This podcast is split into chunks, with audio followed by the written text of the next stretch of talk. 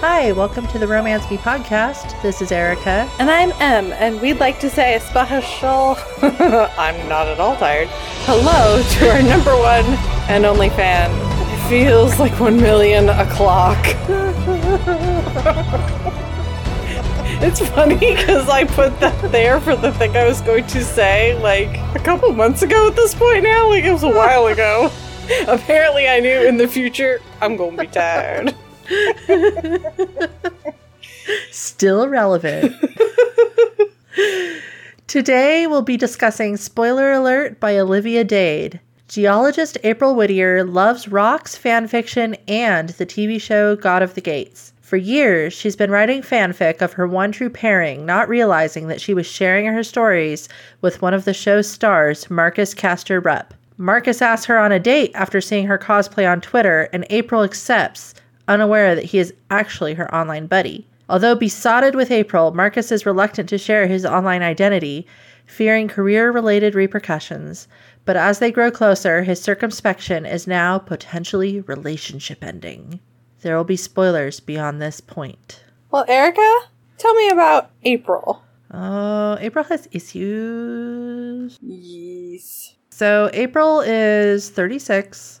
She is a geologist and she's just now leaving her current job for another job in her field that hopefully has a better environment for her. Her old job is very appearance focused, professionalism is super important, and her new job is much more of a casual environment. Yeah, she doesn't feel like she can be herself in her current job and let her nerd flag fly. Yes. And being her her real true self is especially important because she's on this I guess self-imposed improvement plan where she wants to let her online identity bleed into her offline identity. And it also goes along with like loving her herself like loving her body the way she is. April's overweight. And she basically she's been overweight since like puberty. And so she's struggled with self acceptance. Yeah. In addition to that, she's also super involved in a online fandom for a TV show called God of the Gates. She writes copious fan fiction about her one true pairing, OTP, which is Aeneas and Lavinia, who are two of the characters on the show. The show is also based on a series of books that is a series that's not finished yet. I thought it was. I thought it was a trilogy. No, you you could be right. I, don't know that there's actual textual evidence that it isn't finished yet. I think I just assumed it because I saw the obvious parallel between God of the Gates and Game of Thrones. Oh. yeah, maybe. Ooh, we're starting early. You want me to rant and rave, know, don't you? no, we'll we'll just leave that alone. But okay. I will do my best. I'm staring at it now. at any rate, the show has extended beyond the amount of book material that is left, and as a result, the fandom is writing plenty of fix it fics. Yes. Because apparently the showrunners don't know what they're doing. Uh, one of April's BFFs is an online buddy who goes by the name Book Aeneas Would Never, which is shortened to B A W N, which I just pronounce in my head as Bon, which I hate. I'm trying to think in the audiobook. I think it was pronounced similarly. And then her online identity is unapologetic Lavinia Stan, and he calls her Ulsie they they're both part of a what do they call it? Lavineas. Yeah, they're both part of a server that is devoted to the Lavineas shipping. Yes. But they also like she has a crush on him. Um they've never seen each other. They've never seen pictures of each other. She has always been concerned about sharing her real self with her online friends because she's worried that they'll look down on her for being overweight. And since she also has a crush on Bon, she is worried he won't like her because she's overweight. Correct. She has a lot of, like you said, self acceptance. But she goes on that journey. Like that's her arc. Yeah, and she's she's well on her way. Like she's working on it at the beginning of the book. At the very beginning. She's decided cuz she also cuz she also cosplays as Lavinia and she's decided she's also going to post a selfie of herself dressed in her cosplay on Twitter showing her face. Once she starts her new job. So it's like, this is me, world. Yeah, it's her her coming out as a as a God of the Gates fan, I guess. I don't know. Yeah, no. as a nerd. Yeah, it's yeah. So she does. She posted on Twitter and she gets a lot of really nice comments, but she also gets really shitty comments, of course, because it's online. I think she handles it well because she Yeah. goes on a blocking spree. She just blocks like everyone who's toxic and mutes all the people that are saying horrible things. And then she can read the nice comments. And I think, honestly, if you're going to be vulnerable online and you're concerned about your mental health, that's probably the way to go. Yeah. So, Marcus, aka Bon, Everybody has a lot of additional names. It got a little not confusing, just I don't know. I don't know the best way to put it. unbeknownst to April, her friend Bon is also Marcus Caster Rupp, who is one of the stars of her favorite show, Yes, he plays Aeneas. the star of her sexy fanfics. Yeah, basically. At this point in the story, Marcus doesn't know that Ulsie is April, but he does see April's Twitter post and he thinks, oh, she's really pretty. And then he reads some of the comments and is just disgusted by it and makes a nice comment about her. And then someone replies and says, yeah, but you'd never date someone like that. And then he asks her out publicly on Twitter. Yep, he does it. He commits. Yep. April uh, slides into his DMs and says, Did you actually mean to ask me out or were you just being nice? Like, it's cool, like, whatever. And he says, No, I absolutely would love to take you out if you want to. And so she thinks about it. She makes a list. she entitles it Environmental Geologist Remediate Thyself. and I'll just read the list. So, number one, say yes to Marcus publicly. Two, without being obnoxious about it, merge the professional and personal at work. Stop fearing exposure. Remind self of terrible folk trio as necessary because our new coworkers have a folk trio group. Yeah, it makes Three. happy. Share Twitter handle and identity with Lavinia's friends. Wear earplugs when doing so, as squealing may be heard from space. Four, attend Con of the Gates. Meet Lavinia's friends and let them see what I look like in person. Five, at Con of the Gates, enter cosplay contest. Six, address fat shaming in the Lavinia's community, even though it might alienate my friends. Seven, decide what to do about mom and dad. Once I'm sure, tell mom in person.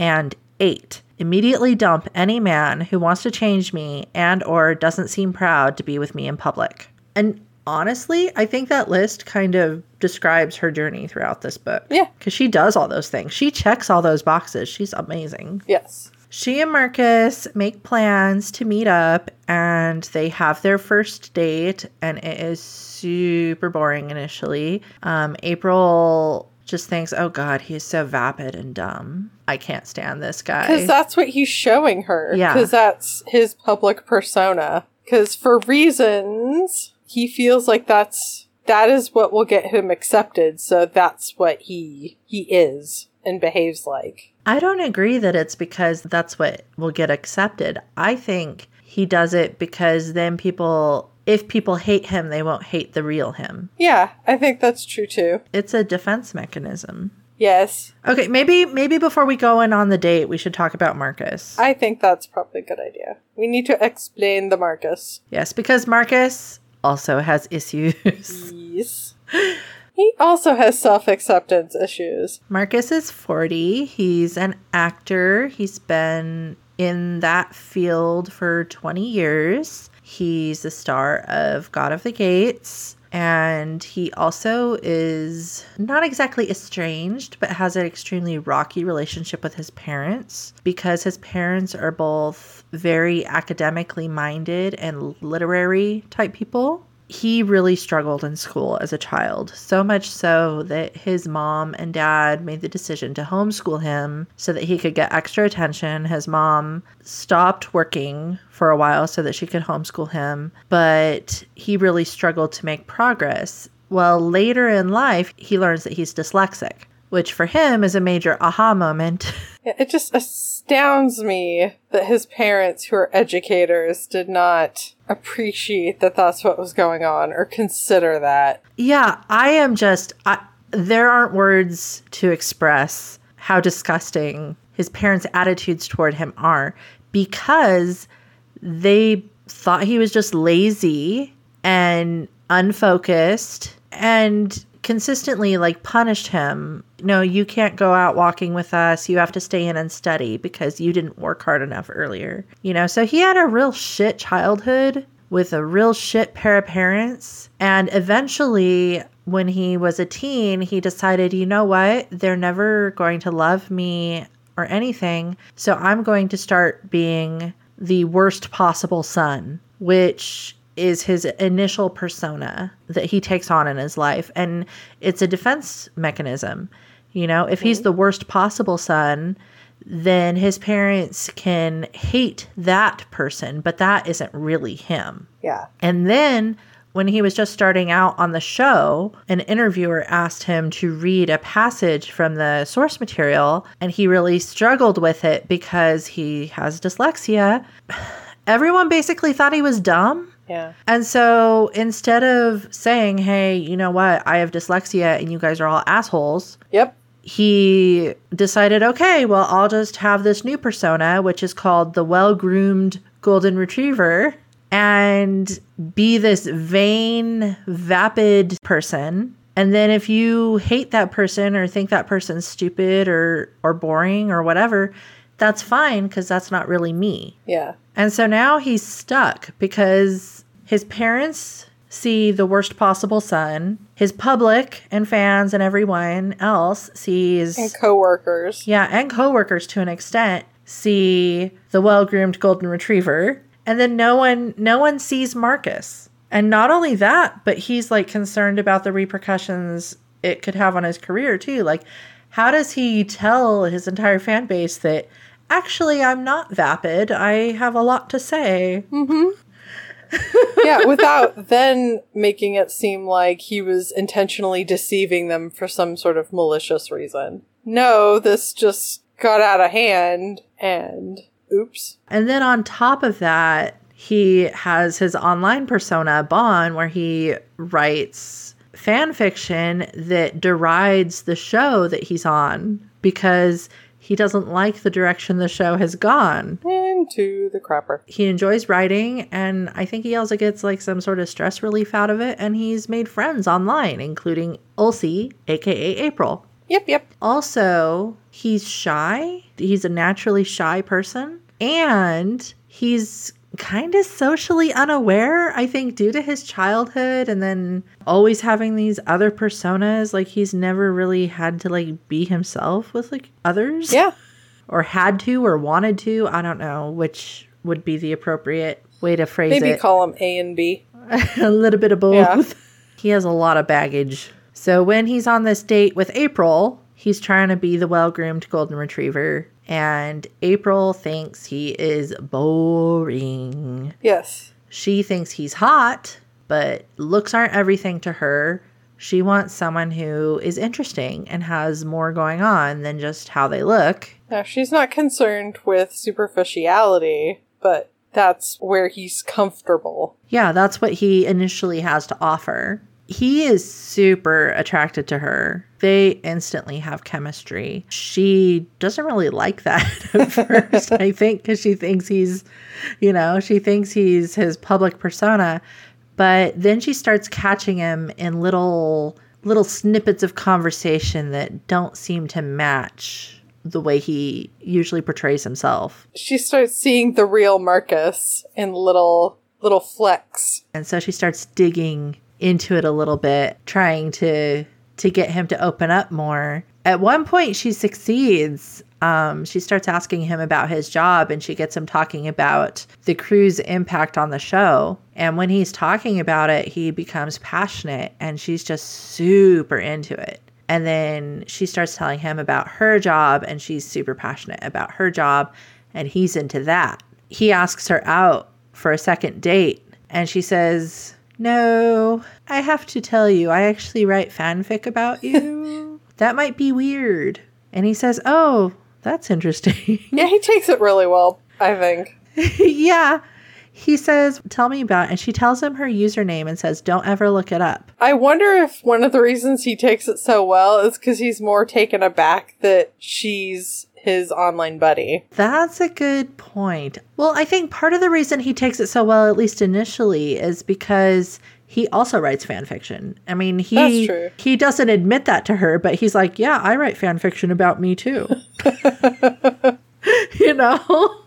Well, not about him, but about his character. Yeah, I I don't know. I don't and it's also maybe the kind of fan fiction as well. You know, like the explicit. You know what I mean? Like the content. Do you think an average person would be super weirded out to learn that that you write explicit fan fiction about the character they play on TV? I think most actors or whatnot, if they're on a show like that that has a following, I think they just have some way of coping with that. I can't imagine how, but they must.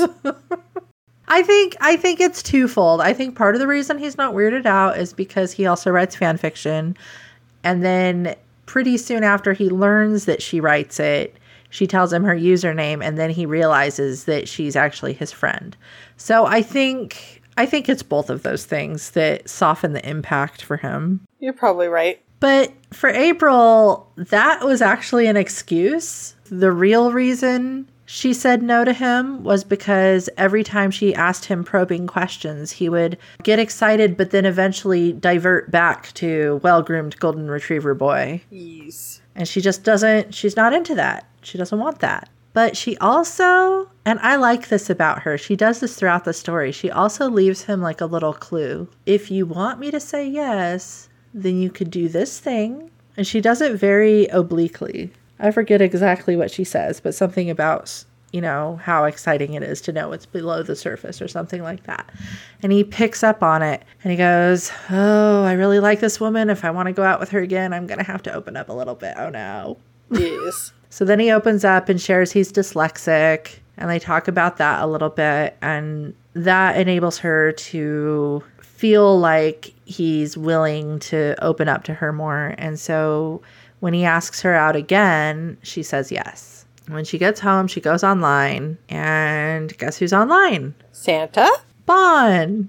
And they chat, and she actually reveals that she went out on a date with Marcus. But Bon doesn't tell her that he's actually Marcus. Instead, he tells her something that she recognizes as a blatant lie, which is that he's going away for his job and won't have internet access for a while and doesn't know if or when he'll be able to talk to her again, but he just wanted to let her know that. April takes this as I think I think most people would where it's like, you know, I've shared my stories and life with you for years even though just online and now you're just abandoning me and you can't even tell me why. That's really fucked up. She's incredibly hurt by it. She just lets him lie to her and it's like, "Oh, okay then." The reason Marcus lies to her again is because he's called his one friend that he's actually honest with, Alex, who's also on the show. Oh, Alex. yeah, if you like Alex, he's in the second book. He asks his friend Alex for advice, and Alex is like, Well, if she lets your secret out, then that's going to end your career. Is that something you're willing to do? Fair enough. But also, don't be a dick. Also fair enough. You shouldn't lie to her online. Yes. And so he takes Alex's advice and is like, Well, I'm not going to tell her that I'm Bon, but I'm also not going to be Bon anymore while I'm pursuing this relationship with her. Yeah. I feel like this whole part is so icky. Like, I understand. I understand the lie. And you know me, you know I hate lying. Yes. I understand and I accept the lie and the need for the lie at this point in the story. Yes. What is super icky to me is that before he disappears as Bon, he kind of pumps her for info about what she thought about the Yeah. date and what she thought about Marcus. And it's just gross. I don't know. Like, don't be a dick. Listen to your friend Alex, please. Don't know.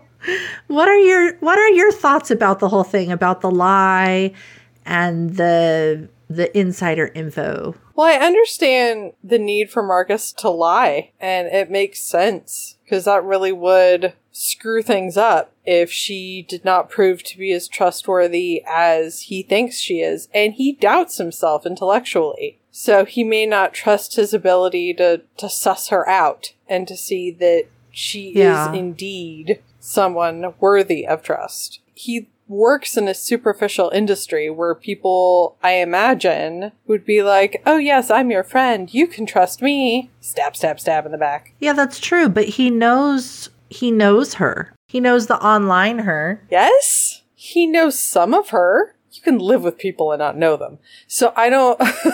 that goes like for anyone you would know online. You don't know them. You have a sense, maybe. I totally understand his hesitation. I sympathize with him wanting to get information out of her about how things went so he can kind of gauge. I, I see it more as fact finding, like research.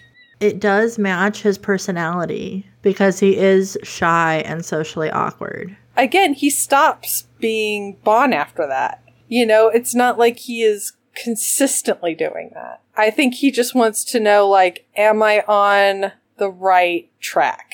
Is it a good idea to pursue this thing with April? He's just sort of feeling his way. Yeah, I can kind of understand why it's a little creepy-ish, but I am willing to give him that latitude. Considering what we know of him at that point and what his background is, would I prefer he not have done it?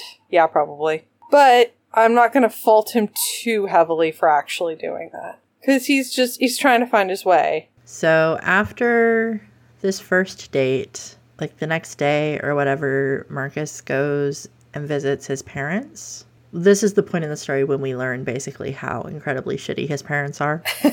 it really seems sad to me that Marcus, at this point, he's 40. He's lived about half his life, and he still feels like he did something wrong as far as his parents are concerned. Like he should be forgiving them for not understanding him. But his parents, even now, even now that Marcus is an adult and he's successful, he has a career that he enjoys, that he's good at, they still have just horrible behavior. Like they wrote like articles about how shitty the show he stars on is. They take it to the next level. It's not just that they disapprove, it's not just that maybe they didn't know dyslexia was a thing, or they couldn't entertain the idea that maybe their child learns differently or whatever. It's that they like want to publicly abuse him.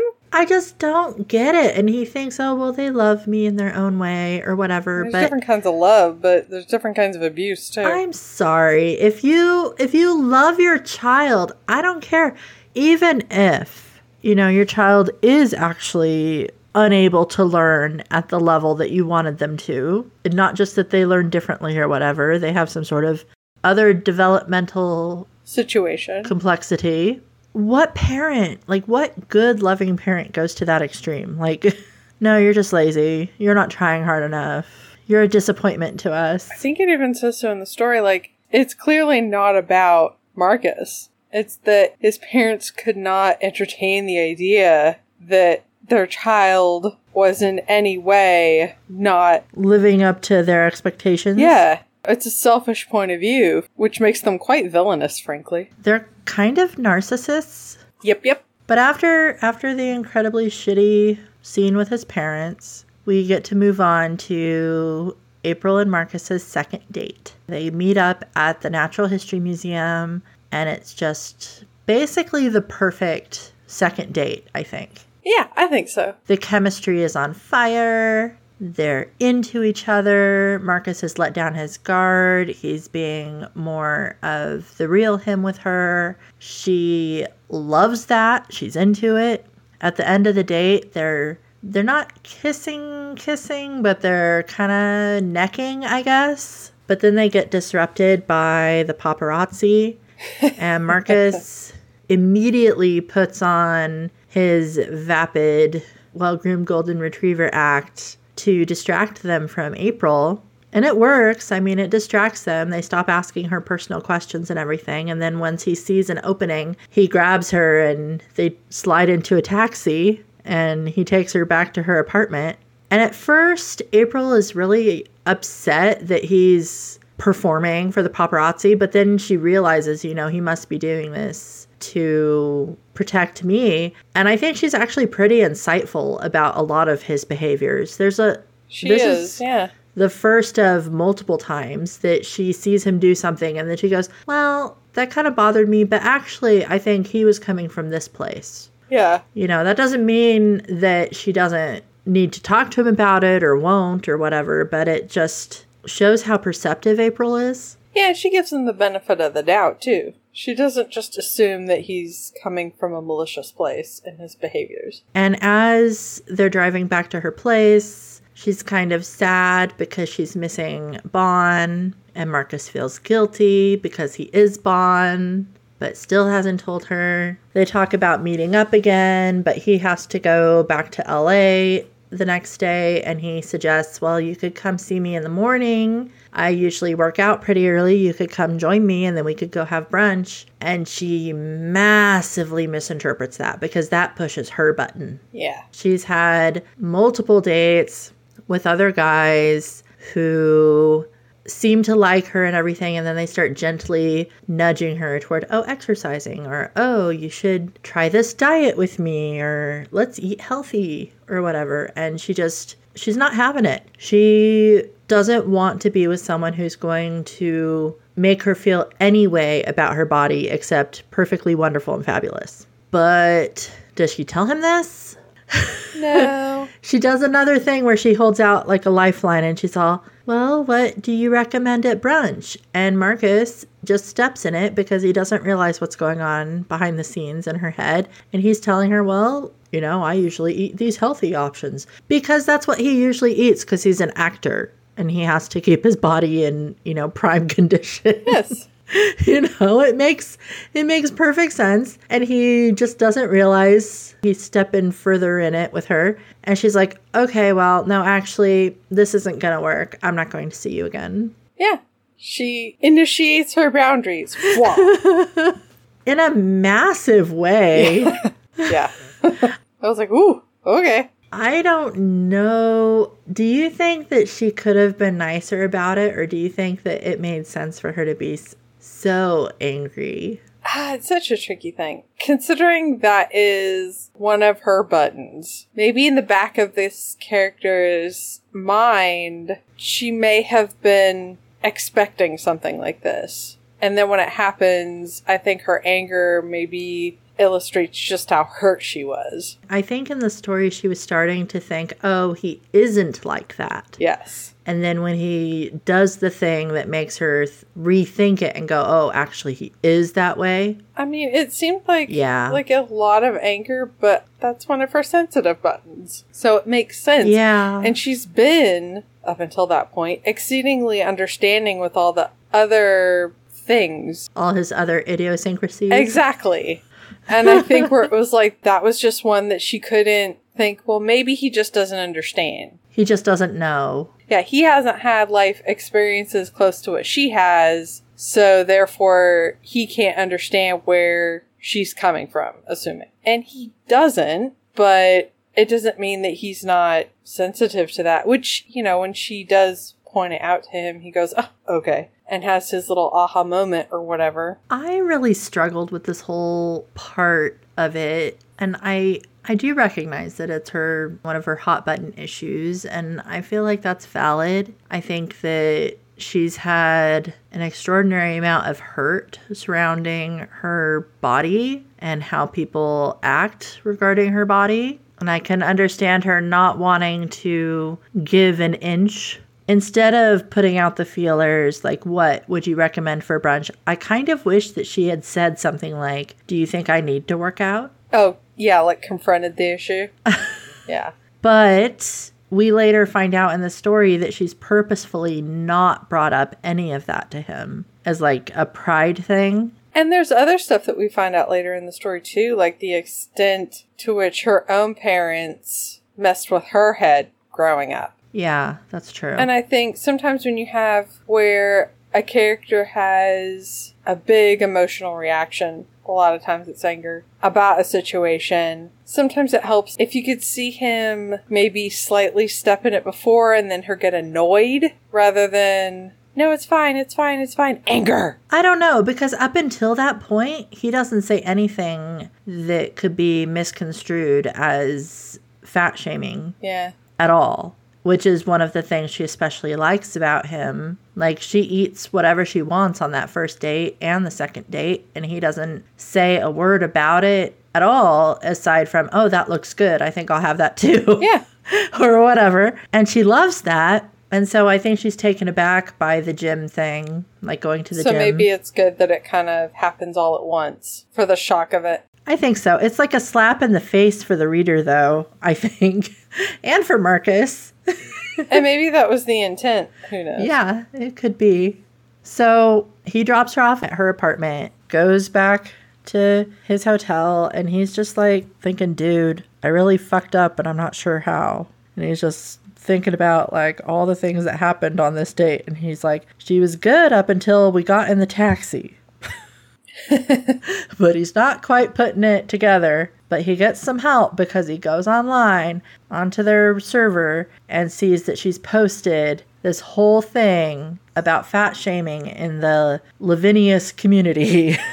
and how it's terrible that writers use fatness as a shortcut for greed or evilness or other negative characteristics. And he realizes, oh, maybe asking her to work out with me and then telling her about my healthy meals triggered something. Yeah. Oops. There is an opportunity for discussion. Yeah, but he gets discussion from Alex because he calls him up for advice again. And Alex, Alex. basically says We'll we'll get to it. Alex basically says, "Look, you either need to shit or get off the pot. You either need to tell her everything and risk it or just leave her the fuck alone and let her live her life." You can't be living these two separate identities anymore. This is too complicated for you. Or anyone, really, not necessarily just him. Do not divide your brain. Leave it as intact as possible. April starts her new job. She loves it. Her coworkers are amazing. They immediately click. She shares with them how she's a Lavinia stan. They're into it. It's a thing. She's found, I think, just a wonderful place to work.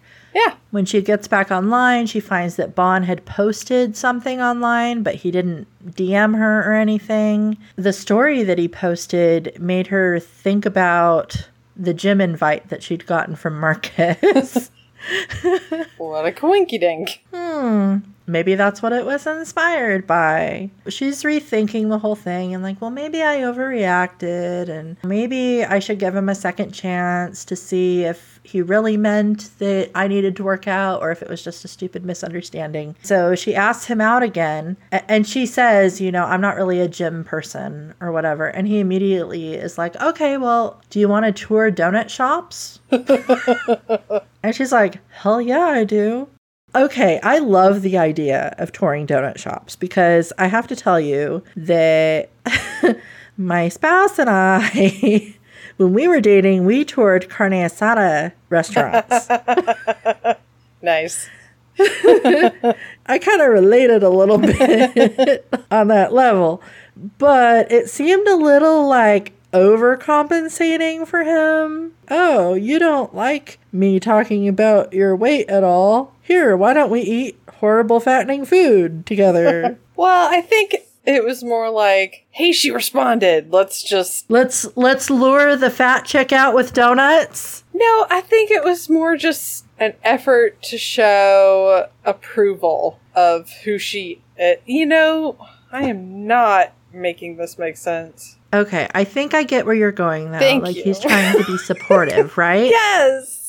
Okay, but he could have been supportive by inviting her to one donut shop. Like, hey, I went to this awesome place. We should go there. I appreciate there are different ways to show your support. It's such a tricky subject, I think, because of the issue that she's working on, the body acceptance, and the issue he's working on, which is showing her he loves her the or loves her that he likes her the way she is. Yeah. But it just seems like too much. Like way too much. Like way, way, way, way, way too Maybe much. he's trying a little hard because he really likes her. I don't know. The the thing is, like, I literally didn't have a problem with any of that. The problem that I had was when he messaged the group or whatever as Bon. yeah. I'm like, that feels a little manipulative, buddy. I didn't have a problem with it before when it was right after the date and he felt like he had to, you know, find his way. But now it feels a little coercive.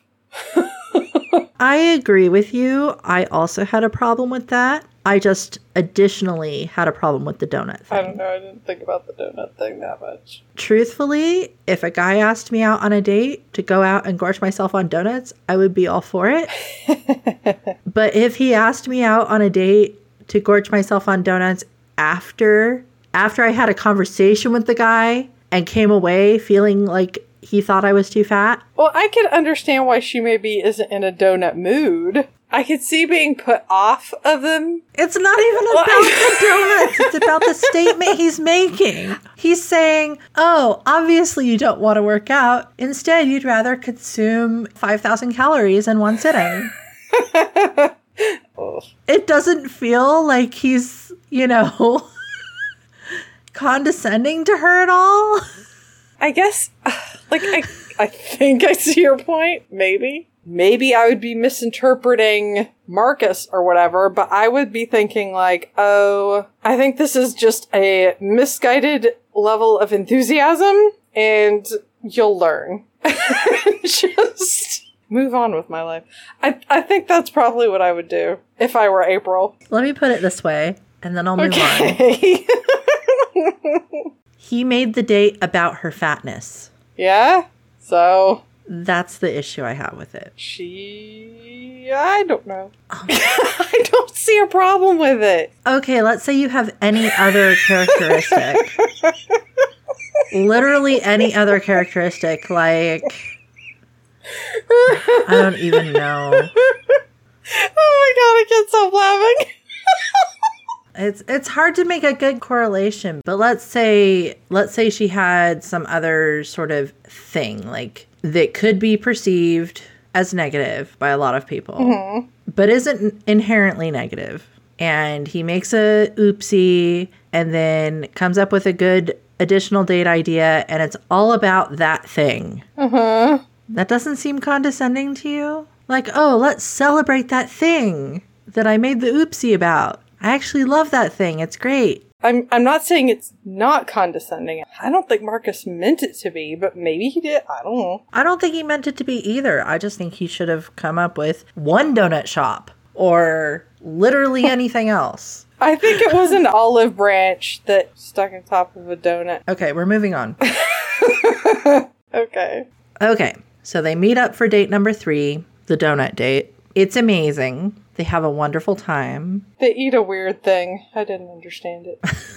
I'm not even gonna try to pronounce it. It's like a croissant muffin donut thing. There was coffee in it? Yep. Yeah, I don't understand the addition of coffee. I don't really like coffee. At any rate, she asks him about his persona, and he realizes, you know, I need to open up to her more. If I want to keep her interested and in my life, I need to be honest. Huh, imagine that.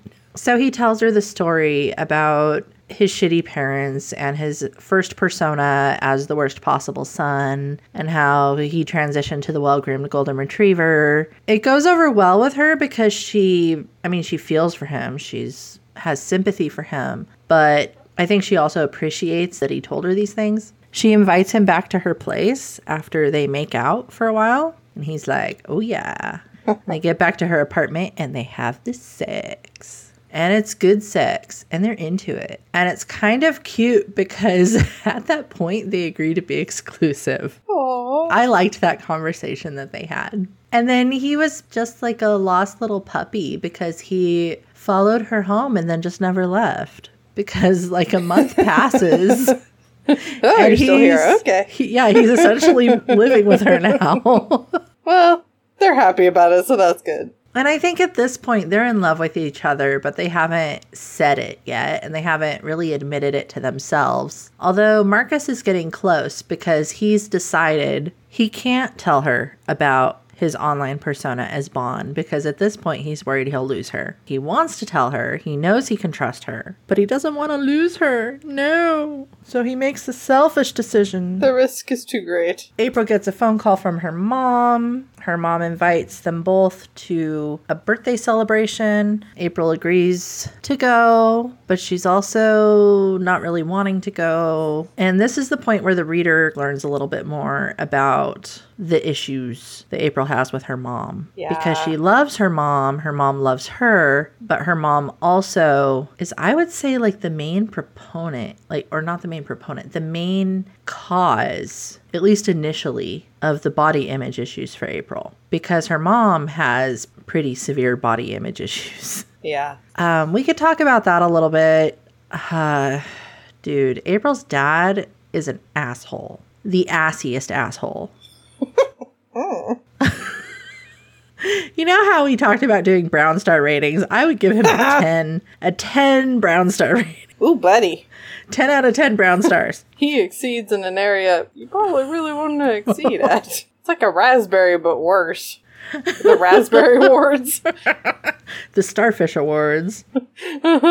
when April's mom and dad got married and her mom got pregnant, she gained baby weight. And when she had April, she was overweight after that for a little while. April's dad stopped taking her out, stopped inviting her to social events like with his friends or coworkers, stopped wanting to do sexy times, and April's mom went on a crash diet and lost 50 pounds in a month, which sounds insane and horribly unhealthy. And ever since then, Concerning. April's mom has lived in this state of fear where "Oh, my husband won't love me if I'm above a certain number on the scale. And sadly, she's probably right. Well, I'm sorry, her husband doesn't love her. No, that's true. If he doesn't love her, if she's not if she's not under a certain weight, then he doesn't love her. That's kind of like Marcus and his parents. Yeah. Conditional love. April started out as a skinny kid, but when she hit puberty, she started gaining some weight. And her mom, in an effort to protect her,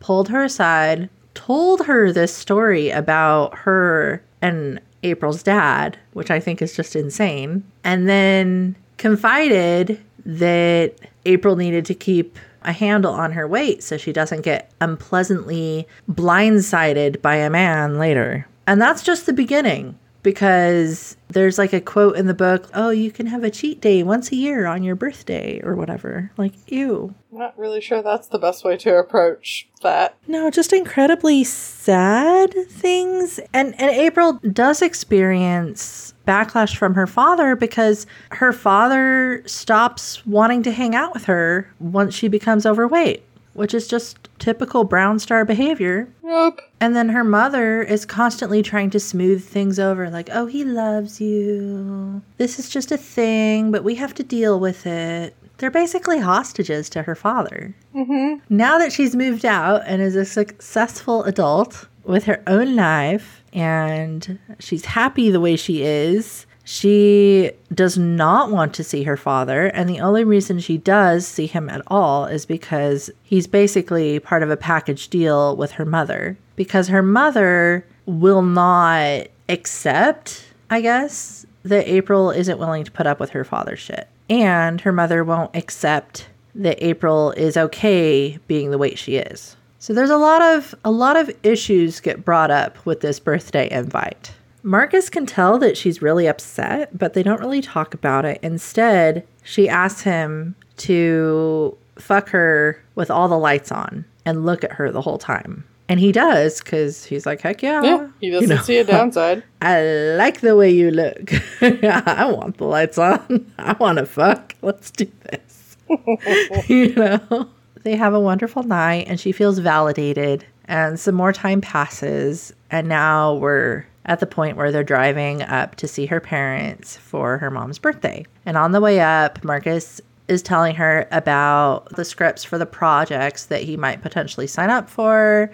And he just doesn't really feel any of those roles. The reason he's kind of struggling with with choosing his next project is because he's no longer satisfied being the well-groomed golden retriever. He wants to be him because he likes being him and he gets to be him around April and April likes him. He finally has a safety net. He has somebody who who validates him and likes him the way he is and so he feels I think a little safer although he's not quite ready to make that jump. And they also have plans to go to the Con of the Gates, which is a fan convention, and they plan to go together as a real couple. April has plans to meet her friends in real life, all her online buddies, and he's a little jealous of this because he hasn't been able to have those relationships anymore because he's no longer Bon online. Except when it suits him. But yes. As they get closer to her parents' house, she starts to get more anxious. And he's heard about how she's estranged from her dad, and he decides, oh, he's going to do his best to keep April's dad away from her so she can have a nice time with her mom, which is well intentioned, but a terrible idea. Unfortunately, April didn't communicate what she wanted from him so that he could do the thing she wanted him to do because that's all he really wants. He wants to do the thing, whatever the thing she wants. That's the thing he wants too. Yeah.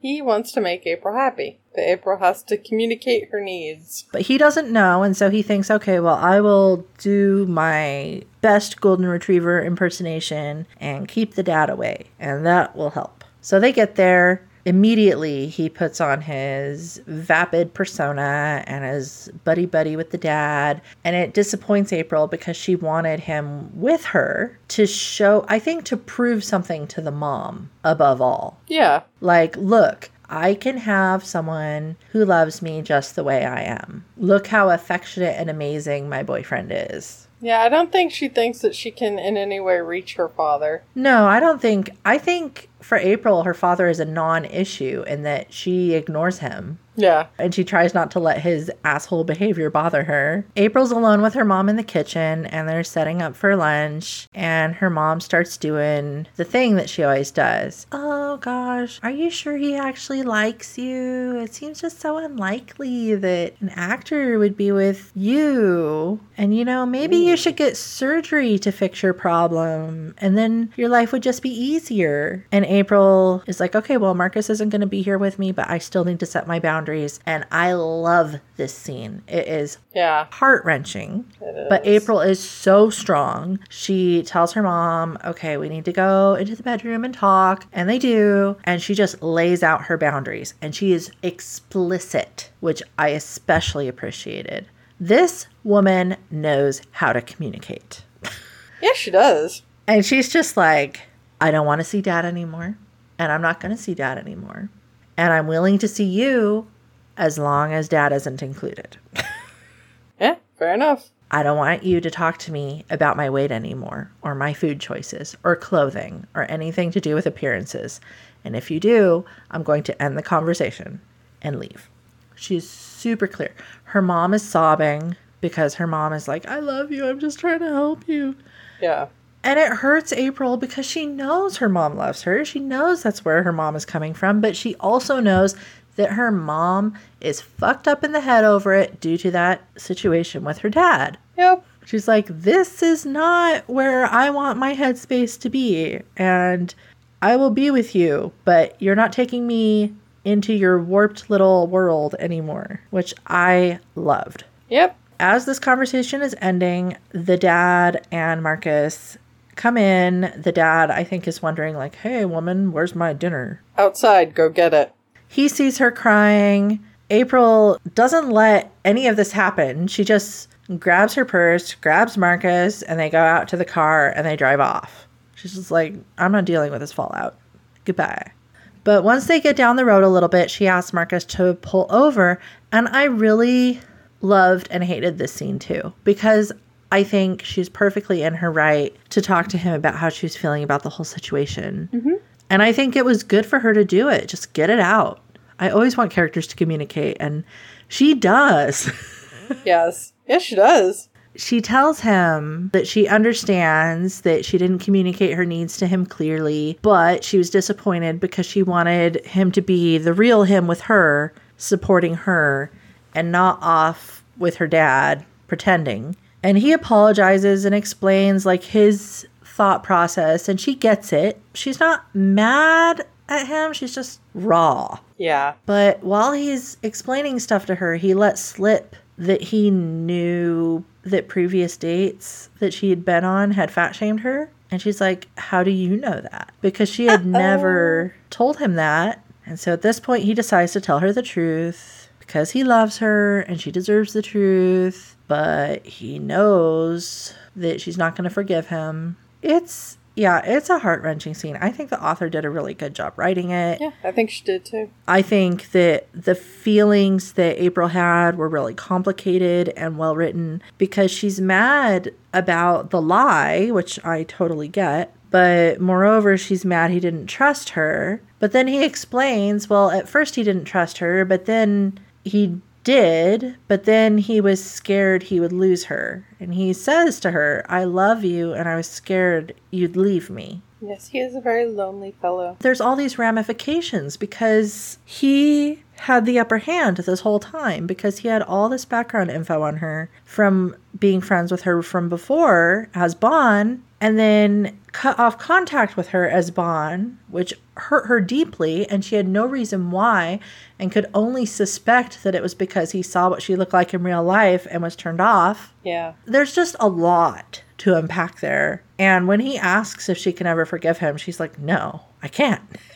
like this is not this is not okay." Yeah. A couple days pass. Marcus has moved out of her house. He goes back to his home in LA. And as he's unpacking, he finds a gift that April had given him, which is a lapis. When she gave it to him, she gave him like this nice speech about like how it's beautiful, but more than that. And it was just really impactful to him. And he just can't handle it. Yeah, I think it was like the first gift given to him just cuz. Yes. Not the character, but him. About a week later, April is still planning to go to the convention, but now she's worried about what it'll look like because now she and Marcus aren't together anymore. But she's thinking, I'm just to hold my head up and I'm to go. I'm to be me, unapologetically me. Marcus is also at the convention because he's one of the actors in the show and he's sharing a hotel room with his co star and friend Alex. There's been this side story all along about Alex. when Alex learned that Marcus also writes fan fiction, he got all excited and he's all, I'm going to write fan fiction too. Oh, buddy. Only his character on the show, most of the fan fiction about him involves pegging. and he just wholeheartedly embraces it. He's all, yeah, I'm going to write fan fiction about me being pegged too. or my character, anyway. And his fic is very much a commentary on the show, much like Marcus's is. But Alex is a bit more of a volatile personality. He has this assistant that was assigned to him due to his personality. And over the course of the book, it's hinted at that he like is developing feelings for her. And so when a fan disses her, he lights into that fan and tells them to go fuck off or fuck themselves or whatever. And so he gets this disciplinary email from the showrunners, you know, hey, that isn't cool, but I can understand it's our fault because we gave you such an ugly assistant, which is just gross. And they copied the assistant on the email. so much eye rolling is happening. Hard eye rolling. Alex is pissed when he gets this email. And Marcus sees it and he like confiscates Alex's phone, but he's still worried. Like, you're going to do something. I'm really worried about this. Alex is like, no, it's fine. I'm going to my Q&A session right now. and Marcus kind of follows him there, but he's like terribly worried about it. Alex is super manic on the stage. You know, he's pacing instead of sitting next to the moderator and he's doing his panel and he's answering questions. And then toward the end of the session, he gets a question about anything that he can say about the final season. of this of the show. Gather around, kiddies. It's story time.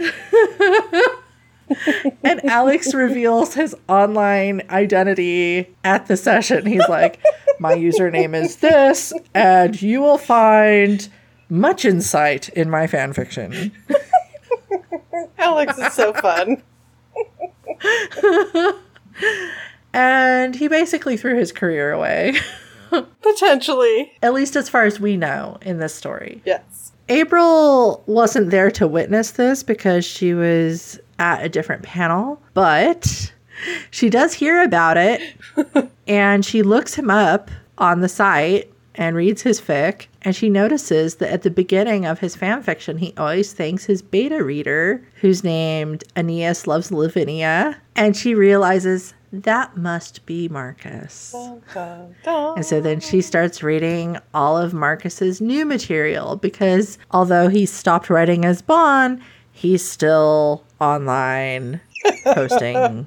and when she starts reading that, she realizes that it pulls much inspiration from her relationship with him.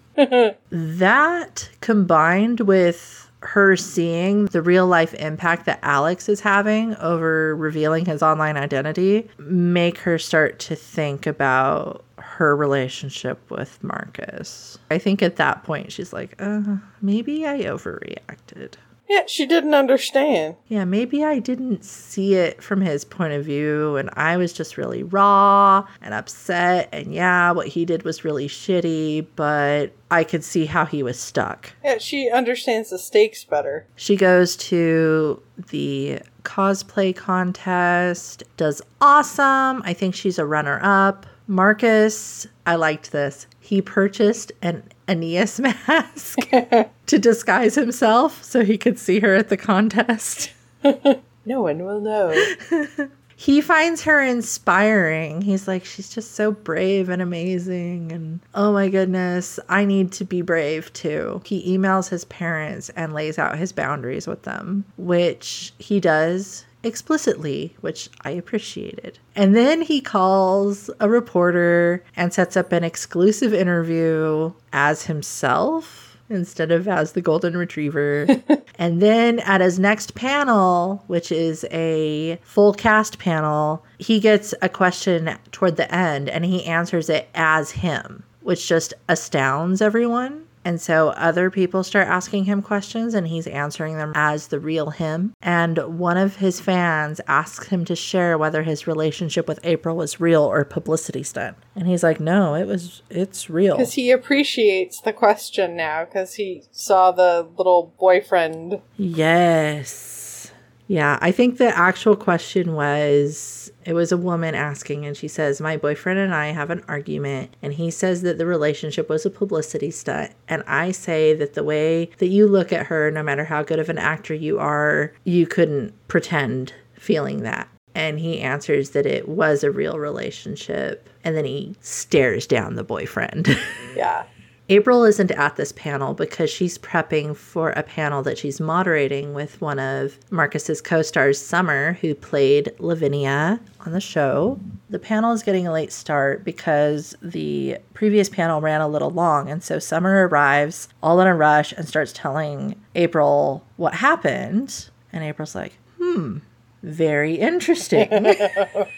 You don't say. She does the panel that she's moderating for summer, and then toward the end, they have a QA session, and an audience member asks April a question instead of Summer. And this audience member is a young woman who's chubby and says, I was at the previous panel. And Marcus said that the relationship that you guys had was real. And I just wanted to know, are you still together? And April says, Well, it's kind of complicated right now. But then she sees Marcus standing on the stage, like out of sight of the audience. And so she decides she's going to go all in and she proclaims her love to him. She's like, I still love him. And if we did break up, it wouldn't be because our relationship wasn't real or he doesn't like how I look or I don't love him or anything like that. Because of course I love him. And she gives like this nice speech about how amazing he is. And then he comes on stage and he says, If I have anything to say about it, we're not broken up. Then he asks her, Do I have anything to say about it? And she says, Yes. and so then they reconcile. It's really cute and sweet. And then we get an epilogue. So, two years in the future, they're now engaged. At this point, Marcus has produced and starred in his own movie version of the Aeneid, playing Aeneas. because of course he is. But he's doing the version by Virgil. Marcus has kind of reconciled with his parents a bit. He hangs out with them sometimes, and they're afraid of April, which I just think is great. They should be. April would annihilate them. And then April, we learned, didn't really reconcile fully with her mom, but continues trying while still enforcing her boundaries. So, Hope. trying to talk to her on the phone or whatever, but every time her mom will slip up. But maybe she'll learn. And then at the very, very end, Marcus gets an email from the author of the source material for God of the Gates, who somehow knows of his online persona, which he still hasn't revealed to the public. So that was interesting. and that's the end. it's kind of a obvious topic for me to choose, I guess, but I-, I wanted to discuss the whole body acceptance theme in this story oh. a little bit Okay. because I've read plenty of romance books that have, you know, a plus size heroine, and there are even romance books with like a plus size hero too. Oh. But this book had very central themes around that idea, and it looks like the second book in the series also does. At first, I was a little worried about it because I was worried it'd be like a gimmick, I guess. And the way April was so sensitive about it, but then as her story comes out and we learn why she's so sensitive about it, I feel like the author gave her good reasons for feeling that way. I wanted to know do you have any um, thoughts on that particular theme in the book? I actually like the way the self acceptance arc was handled. Handling change with a character can get tricky depending on what that change is supposed to be. And sometimes with April, it's not so much that she changes, but that she holds her ground. Yeah. And so I thought that was really well done. There are times when she reacts in ways that I think are maybe a little strongly, but then those are her buttons. And I mean, especially after you meet her parents, you can totally understand how those buttons got installed. oh, yeah. I was curious to see how the characters would find common ground and realistically so. And I think it's because they communicate so well. I think the author did a good job of drawing a parallel between April's relationship with Marcus and then the OTP that April prefers Oh, yes. of Aeneas and Lavinia because the backstory with that is that Lavinia is homely and she likes the idea of Aeneas loving her anyway or loving her for her. Not not anyway, loving her for her. Mm-hmm. And her looks don't matter to him or he it's not even that like he loves her the way she is. yeah. He accepts her the way she is. Yeah, both characters don't want to be loved for superficial reasons, loved or disliked for superficial reasons. And I mean, obviously, April relates to that because she's the unapologetic Lavinia stan. She gets it. She's here for it. I liked that aspect of the story, definitely. And I appreciate the stuff about her buttons. that makes a lot of sense. I don't know if in the audiobook version you get the dedication, but at the beginning of the book, there's a dedication from the author to everyone who's ever doubted, as I did, someone who looks like you can be desired, someone who looks like you can be loved, someone who looks like you can have a happy ending. I swear it. And I think that that's the message of this theme in the book. I can see that. And it just, like, it felt heavy handed. Especially where romance is concerned and where our culture is now, I think sometimes I I don't appreciate how groups of people have been denied romance or denied the ability to marry or express their love or whatever. Yeah. And so I have to sometimes be like, no, no, this was something that, like, this means a lot because of these reasons. Yeah. You know, my value of it isn't, you know, and that's, I think, with this story. It's along those same lines. And it can be difficult to be reminded and faced with the fact that we do that in this culture. And other cultures have too. And by her saying, you know, in her dedication, if you fit this body shape or don't fit this body shape, you can still find it just reminds people, readers, us, whoever, oh yeah, discrimination. I can see where you're coming from with that. I think that for me, I came into this book thinking, okay, this is a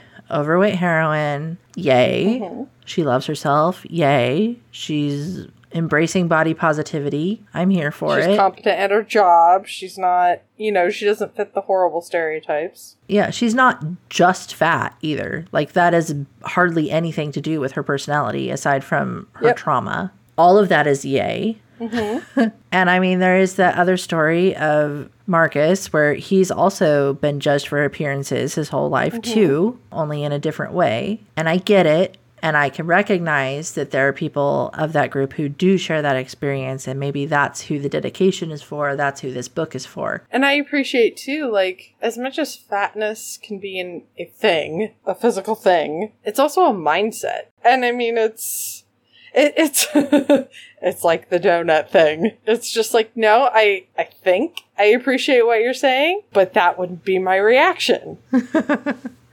I wanted to be though. Why can't you react the same way I do? Sorry. I am my own person.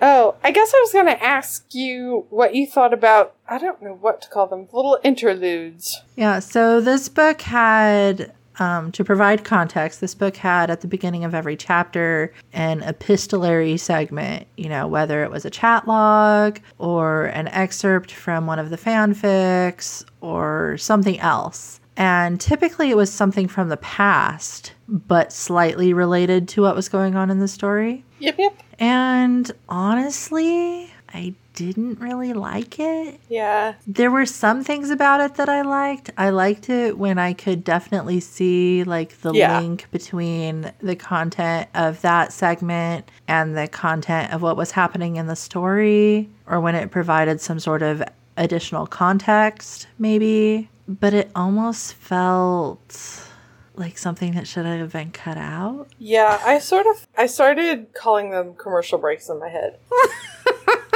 Especially where I couldn't relate it to what was going on in the story. And I remember there was one like it was an excerpt from like one of the movies that he did and I'm just I'm like I don't like either weave it into the story or remove it. It was so frustrating to me when there were these, you know, good moments, good flow, and then we'd have to be taken out of the story, shown this other thing, and then put back in the story. Because then sometimes the tone of those portions did not match where the story was. So even if they were funny or amusing or applicable and appropriate, it was just jarring. Yeah, it almost seemed to me like it was something the author did during her world building. Yeah. You know, and her character building. And then she was like, okay, and I'm going to share it, which is fine, but you're right. It breaks the immersion. I'm not saying all of them would have had to have been taken out. I just don't think you needed one at the beginning of every chapter. Maybe it wouldn't have been as jarring for me, like especially with the fanfic portions that were in there. If I read fanfic and and or wrote it, I agree with you that it breaks the immersion. I do think that they were interesting or funny at times or provided extra context or detail that grew the world of the story. Yeah. But it wasn't necessary to the plot at all, as far as I could tell, to know those things. yeah, like I said, I was enjoying the story so much, and then yank, it did a disservice. How was the audiobook this Uh, time? the audiobook was narrated by Isabel Ruther, and I think she did a really good job. I appreciated that there was one narrator, yay. She was engaging, she had good range. Yeah, thumbs up. awesome. so, Em, are you happy for their happy? I was happy for them. I think those crazy kids are gonna last. Yeah, me too. I was really happy for them. I loved their relationship and how they healed each other And fought for each other. and were there for each other. They had excellent chemistry. Yeah, I think they were really well developed. I I enjoyed them. Well, on that note, how did you rate April? I thought she was awesome. And she stayed true to herself. What about you? I rated her awesome also. I thought she was just amazing. Maybe I should rate her amazing. You can't. I I screw with the rating system all the time. Feel free to adjust. I liked that she was such a strong person and she set boundaries and she stood up for herself. Mm-hmm. She didn't let anyone tell her how she should be or think or feel or anything. I loved it. I love that she was successful. Just amazing. She was she's wonderful. What about the hero? How did you rate him? I rated him awesome also. I really liked Marcus. I did feel he was a little bit of a whiny boy, and I don't know if it's because he was like 40 and still whiny, but I did try to cut him some slack because he does have his social awkwardness and seems like he didn't really ever make friends. He seems to have isolated pretty hardcore. It's understandable to an extent, and he did try so so very hard to read April's mind and when he failed it was sad. Yes. How did you rate him? I also thought he was awesome. He had a lot to, to deal with and overcome, and he, he did. He needed encouragement. So, yeah, April. But yeah, I I think he was a decent human. I think this was more of a Marcus story than an April story because April had Yeah, maybe. she she was an amazing character, but her growth journey wasn't as significant as Marcus's. I think Marcus is the one who did a lot of healing and growing and changing. I mean, April did that stuff too, but she was already on that path when the story starts. She didn't need the story to get there. She was going to do it anyway. Yeah, Marcus needed the help. So, what do you think about the villains? So I basically thought of the villains as the parents. yeah. all of the parents. They're all terrible. Yes. So yes, they're definitely awful, believably awful, like they're well developed. Part of me wanted more with April's dad, but part of me also appreciated that might have been horrible, so maybe it's better that it wasn't there. what about you? Reveal the list. Well, I agree that the parents were the primary antagonists, although there were also the online fat shamers Yes. and other little bit characters or extras that were just crummy in their own way. But it was definitely the parents who were the stars of the show. Yeah. And- Stars of the shit show. I think that we had just the right amount of April's dad because to April, he was a non issue. Yeah, that's true. She'd already cut him out of her life. She just needed to make that final step. Yeah, I think maybe it's just sad to me that he is okay with that. Maybe that's what it is. It's completely acceptable to him that his daughter has cut him out of her life. Yeah. I think I can't decide which parents I hate more. Do I hate Marcus's Do you have parents to more? or decide? April's parents more? Does it have to be a competition? Can I hate them all equally? I don't know. There is enough manure to go around. April's mom was like an insidious type of antagonist because she did what she did out of misguided love. And I think that her mom had her own issues that she then foisted onto April. Yeah. And when April tried to say, no, no, this isn't what I want, her mom was like, oh, but it's good for you, sweetie. With Marcus's parents, they were just evil. Like they were on par with April's dad, I think. Yeah, I can see that. And honestly, I was a little disappointed that he started to reconcile with them toward the end. I needed more of that if that was going to be in the story at all. I don't know. Did he get an apology? I don't think so. I just don't get it. I don't. Those people are toxic. Cut them out, Marcus. You don't need that energy. No. You have your found family. You don't need them. He clearly sees there's something redeemable there. And I guess if I'm going to root for that, then I need to see something of that too to make me want that for him. Because if not, then it's just like, okay, dude, are you wanting to continue with your mistreatment? You're a 40 year old adult, so do with as you will. But Yeah, and I appreciated so much that he set his boundaries and he did it the way that he did. But I kind of wonder if he still feels like that duty towards them, like he should be forgiving them or something like that. And that's why he's still carrying on any kind of relationship with them at all. I just, oh, I just don't get it. maybe it's something like that. He sees it as an honor issue. maybe. And then as far as April keeping on with her relationship with her mom, I again, I kind of wonder at what point is she going to give up? Because the book gives us no evidence that the mom is going to change. So April is just in this perpetual loop of hoping that it will. Yeah, but maybe maybe in those instances it is less fiction, more like real life. I think that both of those cases were possibly more realistic than I wanted them to be. Oh no. Just cut them out. Cut out all the trash. Move on. How did you rate the book? I gave the book a 4. I almost gave it a 4.5, but then I just couldn't with the little segments. Not a fan of the epistolary segments. There just had to be less of them.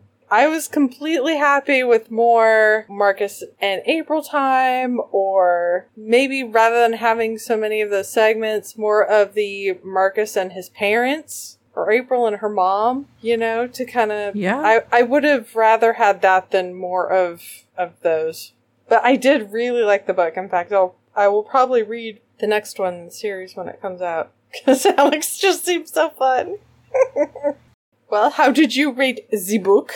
I rated it four as well. I kind of waffled a bit on the rating also, in large part due to the interludes, as you call them, but also in part due to the way the stuff with the parents ended. Yeah. I really struggled with that. It felt like it was starting a new story, and we didn't get to see that part of the story, Yeah. and it bothered me. No, that makes sense. But to give the author kudos where kudos are due, there was so much good writing in There really book. was. So many passages that were just lovely. Highly enjoyed. Like I said, I was struggling is because I enjoyed the writing. I enjoyed the story between the characters. Did you feel romanced? I didn't. Sorry. Gosh, really? Sorry. I have. I don't know what I have. A stone heart? Yeah, it's probably pretty accurate. Why not? I don't know. Because I really liked the main characters. I rooted for them. I was charmed by them. I thought they were well developed. I don't. I don't know. I, I honestly, I think this has nothing to do with the writing or, or any. I, I honestly, I think maybe this week I was just really distracted and tired. that must be it. It's not you, it's me. Yeah. I, I don't think it was the story that I, there's nothing that I can look to in the story and say that is the reason I didn't. Sorry. M isn't up to being romanced this week. she has a headache. Try again I next time. I mean, I, I feel terrible because I, I really did like it. I was 90% sure you felt romanced. I feel a little disappointed. Oh well. I should get used to it. Well, did you feel romanced? I did. Yeah, I really loved them together and I thought they had really good chemistry and They did. he was so cute with her. I really liked it. Yeah, they were very sweet together. What else have you been reading? Well, I'm still reading because I didn't get it finished. It's Letters from an Astrophysicist by Neil deGrasse Tyson, and it's a compilation of things that he has written and people who have emailed him over the years. Because I guess for a while he had his email address public, so people could just email him with whatever. People from all walks of life reached out to him. It's amazing. You know, they just felt isolated. they had an interest in science, but thought for whatever reason people around them wouldn't care. They wanted either advice or just to be heard by someone or whatnot. It's, I know repeatedly I've said like, oh, I'm so unemotional. I have no feel like I was getting choked up during some of these stories. so She does have a heart. Yeah, it's maybe the size of a thimble. You are like the Grinch. Only your heart never grows. I wouldn't mind having green skin. Maybe. if I could change it at will. Technicolor skin. I think it's incredibly great. I'm enjoying the hell out of it. Nice. Getting a glimpse into other people's lives. Anyway, what have you been reading? I just finished a book called Corsair's Strike, which is by Ruby Dixon. It is the third in a series called The Corsair Brothers, and she's been writing this series as a serial on her Facebook page. Oh. And then when the serial's done, she takes it down and publishes it. Oh, sweet. Yeah, I read the first two in the series as a serial on her page, and then when she got to this particular one, I thought, eh, I don't know if I like this character. Maybe I don't want to read it right now. And so I waited until she published it as a book, and then I finally was like, okay, I better catch up on Ruby because I read everything she writes. She's my fave. And I was surprised by how much I liked it. Oh. because the hero is such a pouty boy and i was like he's gonna annoy me so much but you know what? He really didn't because i don't know i think it's kind of a good a good one to recommend along with this book because even though it's a sci-fi romance instead of a contemporary the hero really reminds me of marcus in the story that we read because he has a shitty mother and no one loves him and he grows up with like this wall around his personality and he doesn't trust anyone or let anyone in. Oh, yeah. Over the course of the story, he lets down his guard, at least for his one person, but slowly with others too. The premise of this story, and keep in mind this is the third in a series, but he's been searching for this ship that his family lost. And by ship, I mean spaceship. And it's been rumored to have very profitable cargo. So he's super excited when he finds it. But when he finds it, he realizes that the profitable cargo is actually slaves Oh. and he has a total crisis because he's like, oh my god, what am I gonna do? Conscious. They're all in stasis. They're not, you know, necessarily conscious or anything, but they're also lives and important. And he has made a practice in his life to free slaves. Like his whole ship is staffed by slaves that he purchased and then freed, and then said, if you want to stay and work for me, I will pay you a wage and you can be part of my crew. He zooms off to go think about it, but unbeknownst to him, one of the slaves stows away on his ship, and she's very mad at him. Uh oh. Yeah, it's sort of a enemies to lovers, and he's a pouty boy. Aw, pout pout. So if you like pouty boys, then yay. Howdy, pirate boys. yeah. That's it for this time. Check out our website, romancemepodcast.com, for show notes, other episodes, and our upcoming reads. And don't forget, you can subscribe on Apple, Google, Amazon, or Spotify. Join us next time when we discuss You Deserve Each Other by Sarah Hogle. Bye!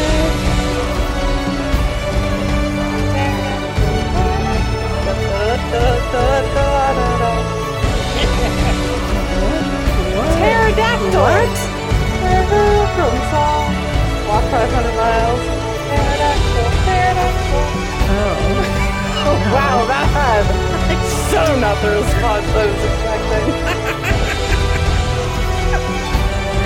Am I being dumb? You're not remembering.